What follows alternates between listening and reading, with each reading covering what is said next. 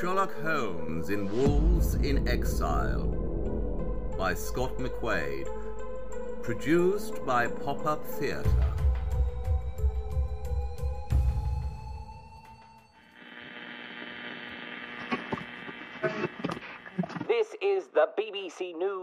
Bulletin.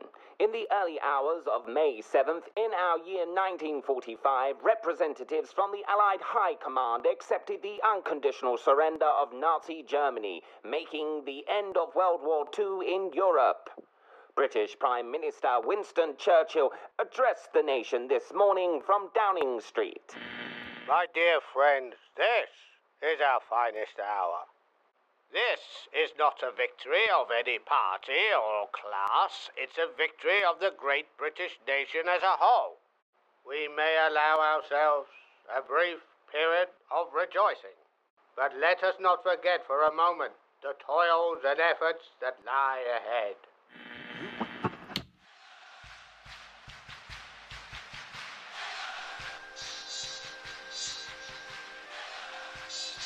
It was a day of celebration, a day proud to be British, and a day of history. As I walked through the streets of London, people rejoiced. Suddenly, the pain, despair, worry, and uncertainty had cleared like the black smoke over a bomb site. The German Blitz bombing campaign had certainly taken its toll on London, and the public would no doubt be reading endless news articles about rebuilding and restructuring the capital in the coming weeks. As I walked down Baker Street, I noticed a large green and black Rolls Royce parked outside 221B. I suspected the car was somehow connected to my companion, Sherlock Holmes, as he had been absent from our address for the last four days. Inspector Lestrade had taken him away on a case. I, at the time, was feeling under the weather, so I was unable to assist my old friend. I'd no sooner reached the front door when Dr. Watson? I turned around and saw a familiar looking face leaning out of the rear door window. I couldn't quite place where I had seen the gentleman before. Yes? Good morning. Could I have a moment of your time, please? Well, that depends. What can I do for you? Please, step into the car, sir. It's a delicate matter, shouldn't be discussed on the street. My mother warned me about getting into cars with strangers. Ah, it's all right. I'm with Scotland Yard. In that moment, it suddenly clicked. His face, the extravagant car. I was talking to Detective Walter Thompson, Director of Intelligence at Scotland Yard, and more importantly, the personal bodyguard to one Mr. Winston Churchill. I'd seen his face numerous times, be it on a newsreel or on a newsstand. Wherever Churchill was, he was close behind. It's a matter of national security. I see. Perhaps we should wait for my colleague, Mr. Sherlock Holmes, after all. He's the consulting detective. I'm afraid he won't be coming any time soon. Uh, what do you mean? Well, it's because of him that I'm here. The moment I sat back into the soft leather seat of this luxurious Rolls Royce, I realized whose car I was riding in. It was Winston Churchill's. I am Walter Thompson. Yes, Churchill's bodyguard. Now the war's over, I'll be heading back to the yard. Mr. Thompson, what's this all about? Three days ago, Mr. Holmes was hired by the government for a secret mission. What kind of mission? Oh, I'm afraid that's classified, sir. Ah, yes, of course it is. What I can tell you is we haven't heard from him in the last 48 hours, and his handler was found dead. His handler? Yes, his contact in Germany. Sherlock's in Germany? Yes, maybe. That's what we need to find out. Pull over here, Cecil.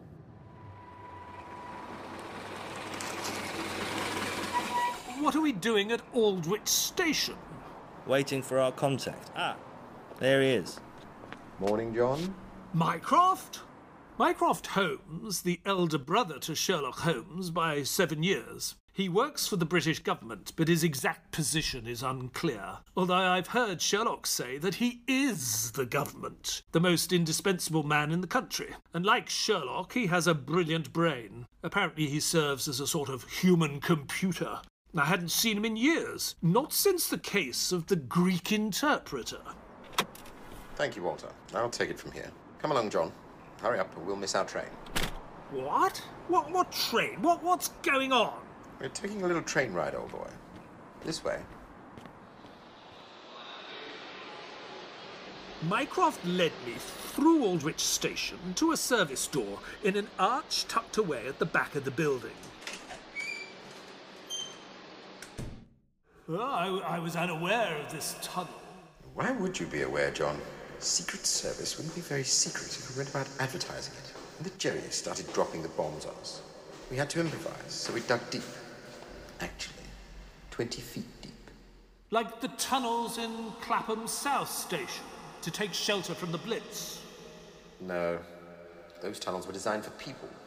These tunnels are designed to store. That's why they're wider. Store? To store what? Artwork from the British Museum. After all, preserving history is a part of the British Empire, wouldn't you say? Uh, I suppose. Not to mention its very own personalized train line.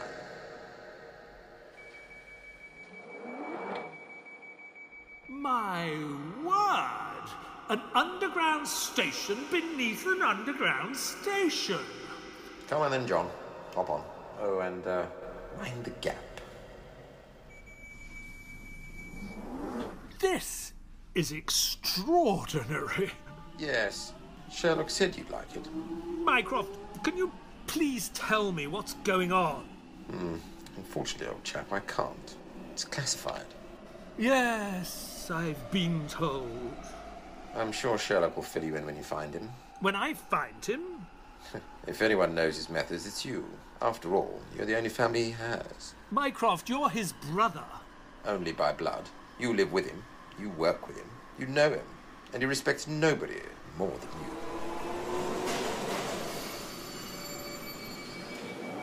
Come, John. This is us.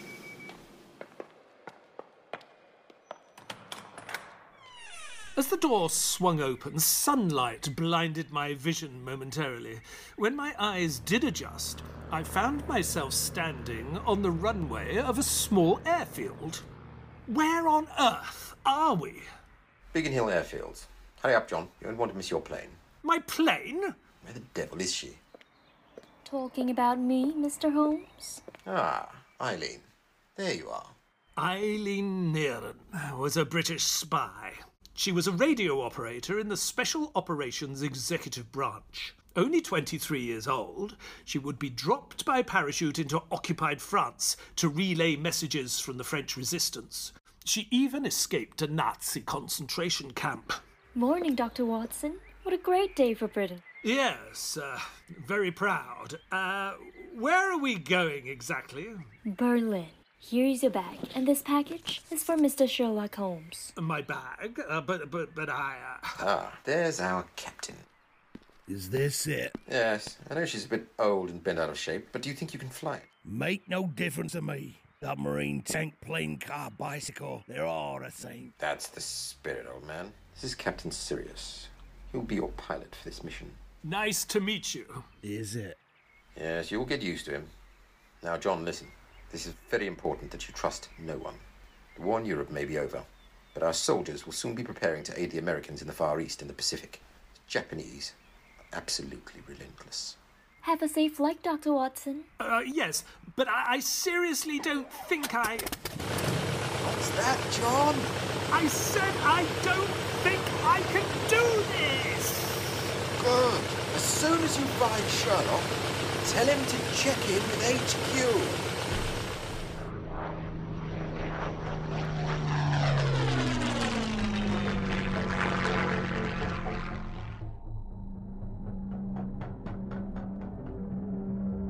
Sat shivering in the back of the aircraft carrier. It was cold, dirty, and the smell of oil fumes was making my head dizzy. The day had started so well with the announcement of VE Day, but it soon turned into nothing more than a memory when this cloak and dagger facade Sherlock had got himself mixed up with became the focus. It was, to say, extremely disturbing. I spent most of the flight pondering over what his mission could possibly be.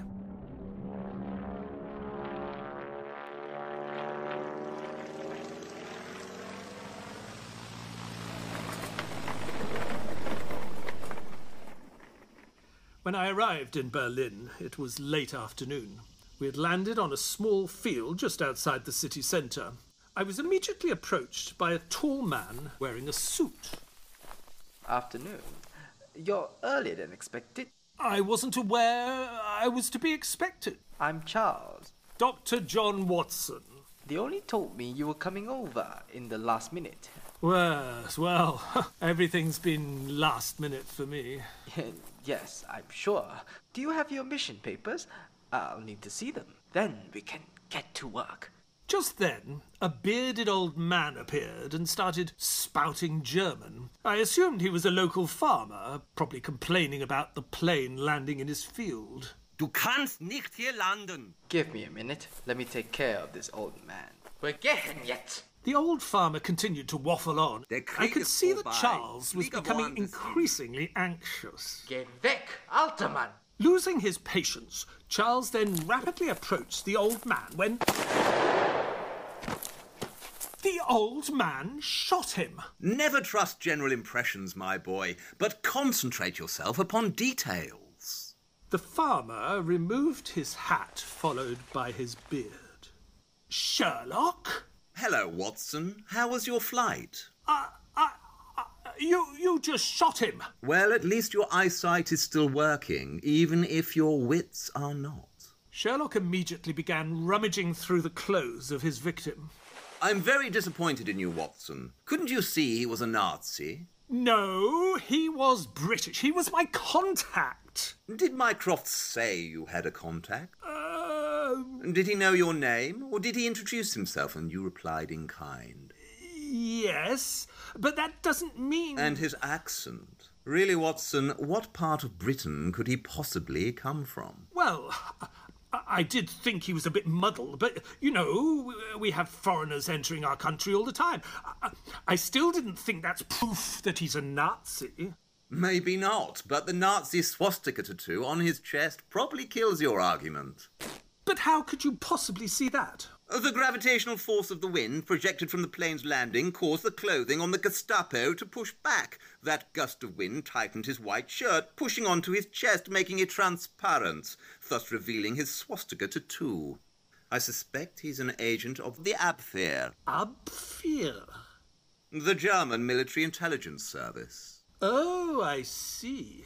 Mycroft told me that you must contact HQ. I assume he would. So, are you? Of course not. Why? Do you know that your handler has been shot? Yes, I know. You do? Yes, I shot him. Why did you shoot him? Because, my dear Watson, he, like this chap, was a spy. There's obviously a mole inside British intelligence, so I'm not going to risk revealing any vital information that can be used against us. Remember, the war may be over for Britain, but the battle rages on across the pond. Now, is that your pilot? Yes, Captain Sirius.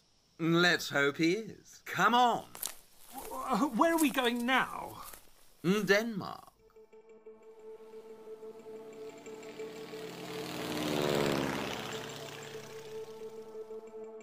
Holmes and I had landed at a small airbase in Copenhagen. By the time we arrived, it was already getting dark. Denmark was liberated from German occupation just two days before VE Day. They were both welcoming and helpful, although I must admit their tea did not stand up to my British palate. For the past two hours, Holmes had been studying the airfield's logbooks. Watson, do you have that package I asked Mycroft for? Uh, yes. Um, here. Thank you. This is going to make this task a whole lot easier. I must admit to being somewhat intrigued by the package's contents. Ah, perfect. Not a scratch on her. It's your pipe. Of course it is. What else would it be?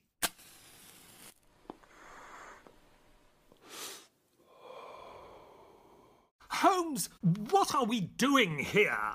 We are looking for a plane. Okay. A plane that went where? Exactly. Ah, why do I bother? Indeed, I've asked myself that very question countless times. Ah, I, th- I think I'll get another tea. Aha, Spain. Spain. That's where your plane went. No, the plane I was looking for returned to Berlin after it landed here in Denmark. I, don't quite follow. You never do. See this logbook? SS pilot Peter Baumgart flew a small aircraft from Hohenzollern to here, Denmark, on April 28th. He then returned immediately. So? So, the contents he flew from Berlin continued from here on to Spain. The logbook notes an arrival from Berlin at 3 a.m. in the morning, and then a departure of a separate aircraft from here to Spain at 3.04 a.m. How do you know these contents were on the second plane? One aircraft lands at 3 a.m., while another is immediately standing by, only to leave four minutes later. It's obvious that the content shifted from one plane to the other. That time in the morning is hardly a peak hour, even for the military, and logistics for aircraft landing and departing would not be so closely monitored during such low visibility hours. By this assumption, might I have a guess that we will soon be taking a flight to Spain? That would be correct. Captain Sirius, hmm? prepare for takeoff. Righto. Holmes, I might be of more help to you if you could at least tell me what we're tracking. Who, Watson? Who we are tracking? You mean the contents is a person? Very much so, although I'm sure others would describe him as more of a monster. Is he an officer in the Nazi regime? No, he is the Nazi regime. you don't mean Adolf Hitler.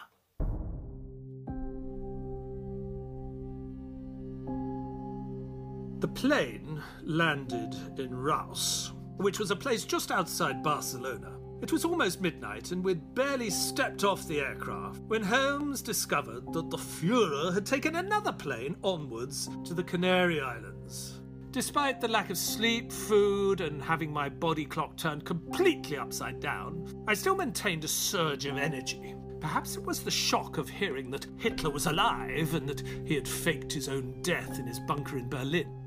I tried to map the series of events that had led Sherlock and I to this moment.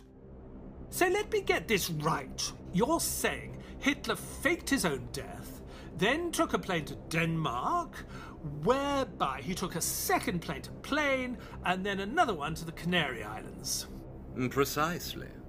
So, what about the body the Soviet soldiers discovered in Hitler's bunker? Which one?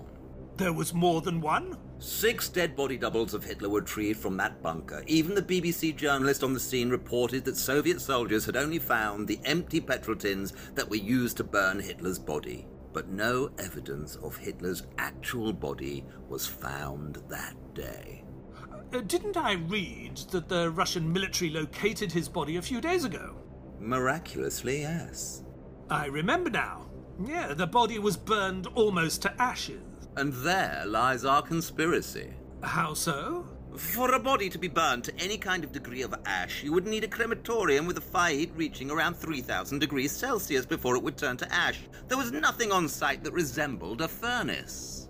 Well, Hitler was known to have many body doubles, and his war plans were all about misdirection, so I'm not surprised. The Soviets buried the body in an undisclosed location, but I read that they kept a piece of his skull. Yes, I can tell you it's not his. How can you be sure?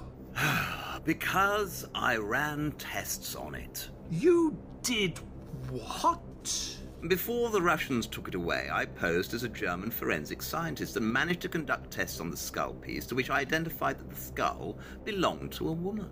Perhaps it was his wife, Eva Braun. After all, they were said to have committed suicide together. No, it's not hers. Hitler's new bride was just 33 years of age. This skull fragment belonged to a much older woman. Hmm. I must say, Holmes, I'm impressed. I never knew that you spoke German. Well, I learned it. Yes, yes, of course, but uh, when did you study at university? Three days ago. What? Uh, but surely you couldn't. Let's stay on topic, shall we, Watson? Now, Hitler's suicide was reported on April the 30th, and although no body was discovered, a network of tunnels from the bunker were. One tunnel led directly to Hohenzollern Dam, which is a big boulevard in Berlin, wide enough for a plane to take off. But that mysterious plane flew out of Berlin on the 28th. That's two days before the Soviets took the capital and eventually found Hitler's so called corpse. So, where is he heading? South. What makes you say that? I didn't say it, he did. What? Ah, I don't quite follow. Reading the past German newspapers, Hitler remarked more than once that if the capital was ever taken, he would head south. In fact, even a Russian newspaper quotes Stalin as saying that Hitler will head south if Germany falls. You speak Russian as well? Huh, don't tell me you learnt that three days ago as well. Don't be ridiculous. I learnt it a month ago. Now, when Hitler said south, most people assumed he meant to retreat to the south of Germany, like Munich or Heidelberg. But what if he meant south, as in South America? Okay. Any idea where? Argentina, which is exactly where we are heading now. What? I, I thought we were going to the Canary Islands. No, that's where he was. We are going to where he is. So he took another plane from the Canary Islands to Argentina? No, he took a U boat. Do try to keep up, Watson. Well, yes, I'm trying. But in the last 24 hours, I've been swept from one place to another.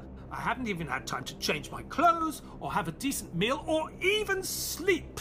When Germany announced its surrender, it immediately recalled all infantry, tanks, planes, and submarines to surrender at the nearest port of call. Just over 40 hours ago, U boat 530 was surrendered to the Argentine Navy at Mar del Plata. The ship's captain destroyed the logbook and refused to give details about specific routes taken to Argentina.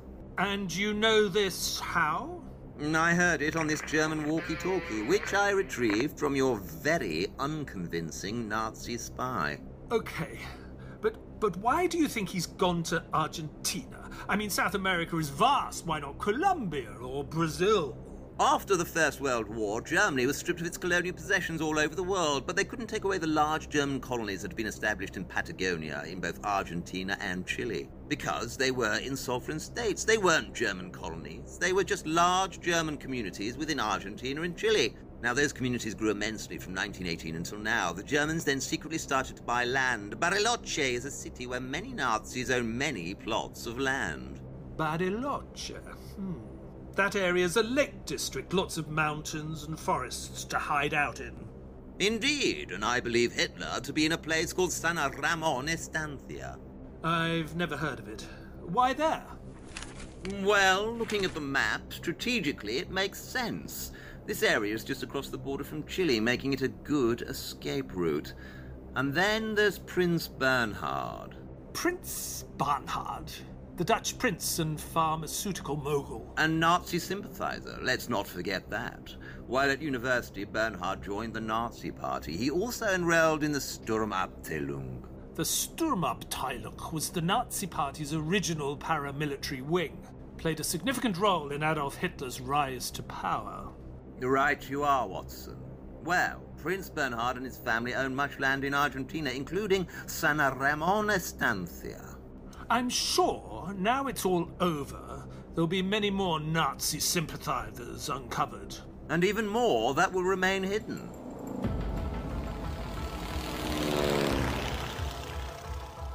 Holmes and I touched down in a small crop field just outside the centre of Bariloche. We pushed the plane into the dense foliage of the woods, covering it from sight. Captain Sirius insisted that he stay with the plane. Holmes and I managed to find a barn a mile ahead. At last, we would finally be able to rest.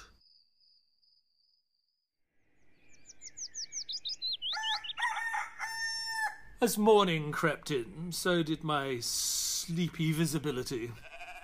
My eyes slowly focused to reveal Holmes sitting peacefully on a bundle of hay, smoking his pipe, while drinking what I assumed to be coffee.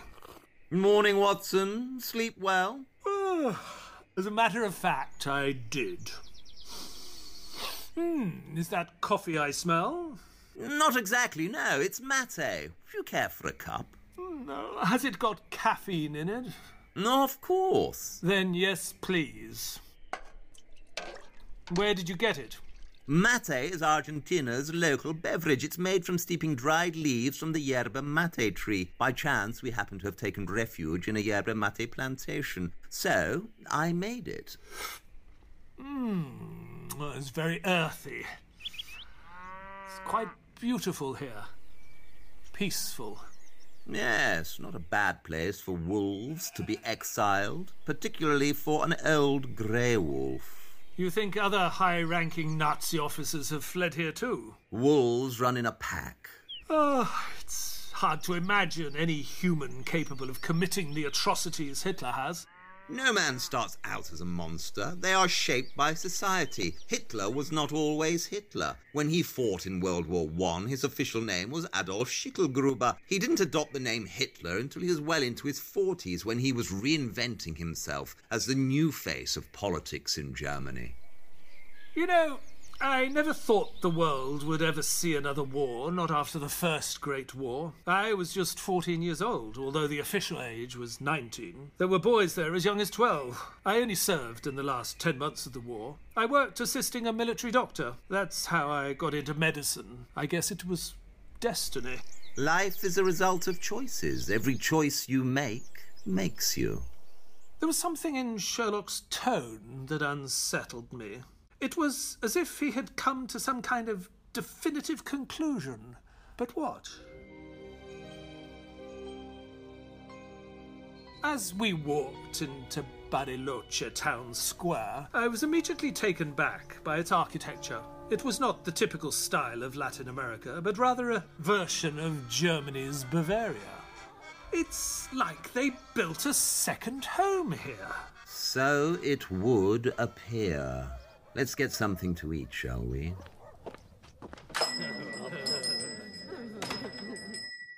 Everything fell silent, like a scene from a Western film when the outlaw enters the saloon. Holmes casually led the way to a table in the corner. The waitress approached us. Buenos días, caballeros. Hablas alemán? Sí. Excelente. Zwei Tees, bitte. What did you say? I asked if she spoke German, and she does, so I ordered two teas. Do you have any money for this? Well, judging by our surroundings and her willingness to speak German instead of Spanish, I think they'll accept Deutschmarks. And you learned Spanish when? No, come on, Watson. Everyone speaks Spanish. Besides, being German is more plausible as we hardly blend in with the locals. Dankeschön. At that moment, Sherlock's face turned white. It was as if his very soul had suddenly left his body. I turned to see what had caused this reaction, and standing just six feet from me was the Nazi doctor Josef Mengele. He was the head physician at Auschwitz concentration camp, where he performed deadly experiments on prisoners and personally selected victims for the gas chambers. Sherlock barely moved, let alone blink. I had never seen such raw emotion in my friend. It was disdain, hatred, and rage. That man is singly responsible for over one million deaths. They call him the Angel of Death. Now is not the time, Holmes. Do you know that being gassed to death is much like drowning? Your lungs are flooded, burning within so you can't cry out, while blood pounds behind your eyes as you slowly lose consciousness. Drowning is perhaps one of the most painful ways to die. Mengele left the coffee shop and got into his car. Time to go, Watson.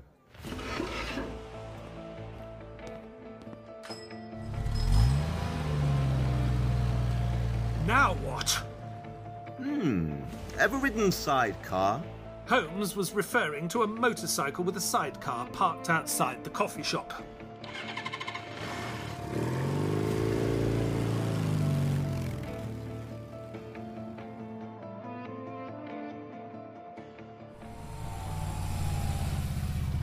We followed him to a ranch that had guards posted around it. He's got to be in here. Why else would a ranch be so heavily guarded? Was machen Sie hier? Ah, Detonair. They are with me. They are the caterers. See. Move along. Follow me. Holmes and I followed the young lady to a truck standing by. We then proceeded to climb into the back and sit amongst the locals. I know why you here. You seek the devil. That we do, one in particular. The devil wears many faces. He's not in ranch no more, he's in hotel. Where? La Falda. The truck is taking us there. I am housemaid at hotel. These are the caterers. There is a big event there tonight.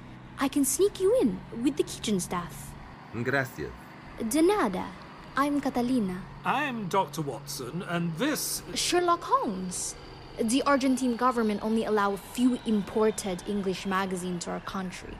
The Strand magazine, one of them. I wanted to practice my English so I would read your crime solving mysteries. I recognize you from your picture. Now there's a picture of me in the magazine. Well, the public needed a face to go with all the adventures they'd been reading about.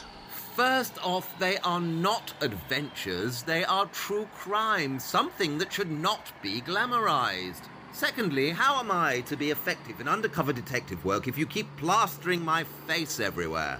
Honestly, I would be far more effective if people thought I was dead. Don't be so dramatic, Holmes. You must rest. It is a long drive.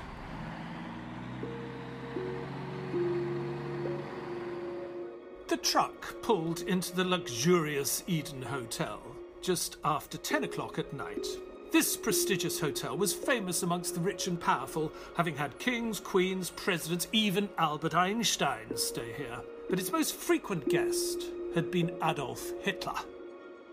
As we blended into the catering team, Catalina ushered us through the kitchen area. Come, this way. As we followed her up the staircase, we passed various pictures on the wall, many of which featured Adolf Hitler. We turned down a long hallway that eventually led to a wide open view of a grand ballroom below us. God grief!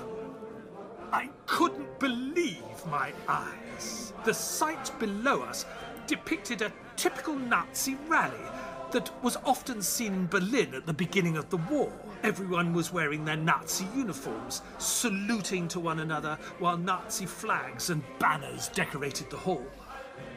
Are you seeing this, Holmes? I'm afraid so. Where did they all come from? There are many high ranking officers here. Look Martin Bormann, the Nazi Party Chancellor, Gestapo Chief Walter Rauff, Death Camp Commander Franz Strangl. And they have all come here for what? A, a, a dinner event with Hitler? No man burdens his mind with small matters unless he has some very good reason for doing so. So why? Hitler fought in World War One, and despite being badly wounded, he fought on in the trenches. This tells us he will fight to the end. Germany's surrender was not welcomed by most of its people, especially Hitler.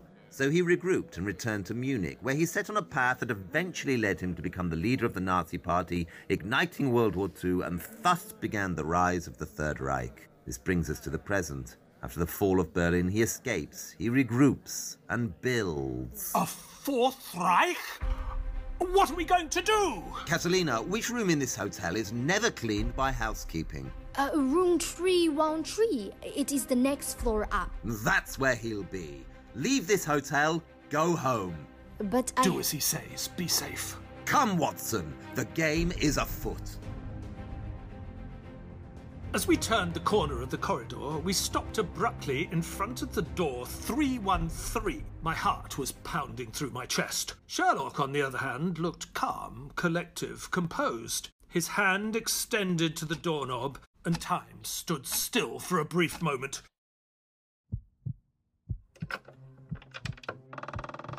The door opened slowly, and a shadowy figure of a man stood with his back towards us, with his arched shoulders drenched in a long leather coat and his black hair swept to one side. His face slowly turned towards us. His trademark moustache became visible. It was him! Heil Hitler. Moriarty. it can't be! Oh, but it is, Dr. Watson. You're Hitler? He's a Hitler, one of many. You're one of his doubles? No, I'm not one of his lookalikes. They have served their purpose. I was chosen to lead. When Hitler's health declined, he elected me as his successor. Adolf Schicklgruber died during the war, but his alter ego Hitler lived on. It matters not who wears the face. What matters is his vision. For Hitler is not a man, it is a symbol. A symbol for a new world order. Spoken like a true Nazi. Holmes, look out! Ah! Holmes, you're shot! He's getting away, Watson! Go! I chased him down the emergency staircase, and before I knew it, I found myself running into the woods through the back of the hotel. Suddenly, the trees disappeared, and I came to a clearing. It was a dead end, a sheer drop over a cliff face into a waterfall and down to a rocky below. I glanced from left to right, trying to find Moriarty. It was as if he had vanished into thin air. But then. Can't you see what we're trying to do here, Dr. Watson? Life's natural order is disorder. You're a victim of your own mind, Moriarty. For great change, there must be sacrifice. Survive the rain and use it to grow. This would be the last time I would ever see Moriarty. He raised his revolver, aiming it directly towards me. I always knew that this dangerous lifestyle would eventually lead to a dramatic ending. It happened so quickly. As his finger began to squeeze the trigger, from out of nowhere, Sherlock dived into Moriarty, pushing him back over the cliff edge. Before my eyes, he disappeared over the cliff, down through the waterfall. My friend, my dear friend, Sherlock Holmes, was gone. He had jumped on Moriarty with enough force to push him back over the cliff face, knowing that he too would also fall to his demise. He had done this to save my life. They say that genius has an infinite capacity for taking pain, and Sherlock certainly had his own demons to bear. He was, I take it, the most perfect reasoning and observing machine that the world had ever seen, and now that was gone.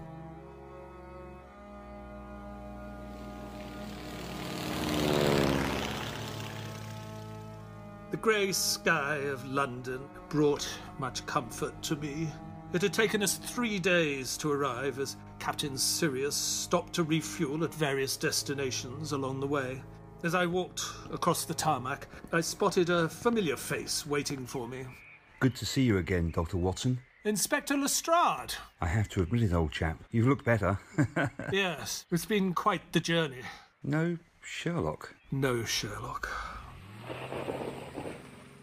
As Lestrade turned into Baker Street, I once again saw the black and green Rolls Royce that had led to the beginnings of this case. The car was empty.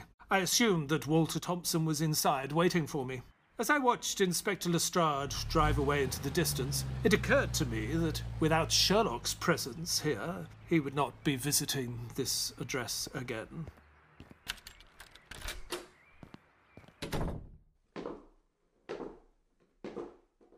I walked into the living room and was immediately greeted by Detective Thompson, but our pleasantries were soon disturbed by a resonant, powerful tone that came from across the room. Well, is he dead? There, seated in Sherlock's leather chair, was none other than Winston Churchill. His voice was raspy.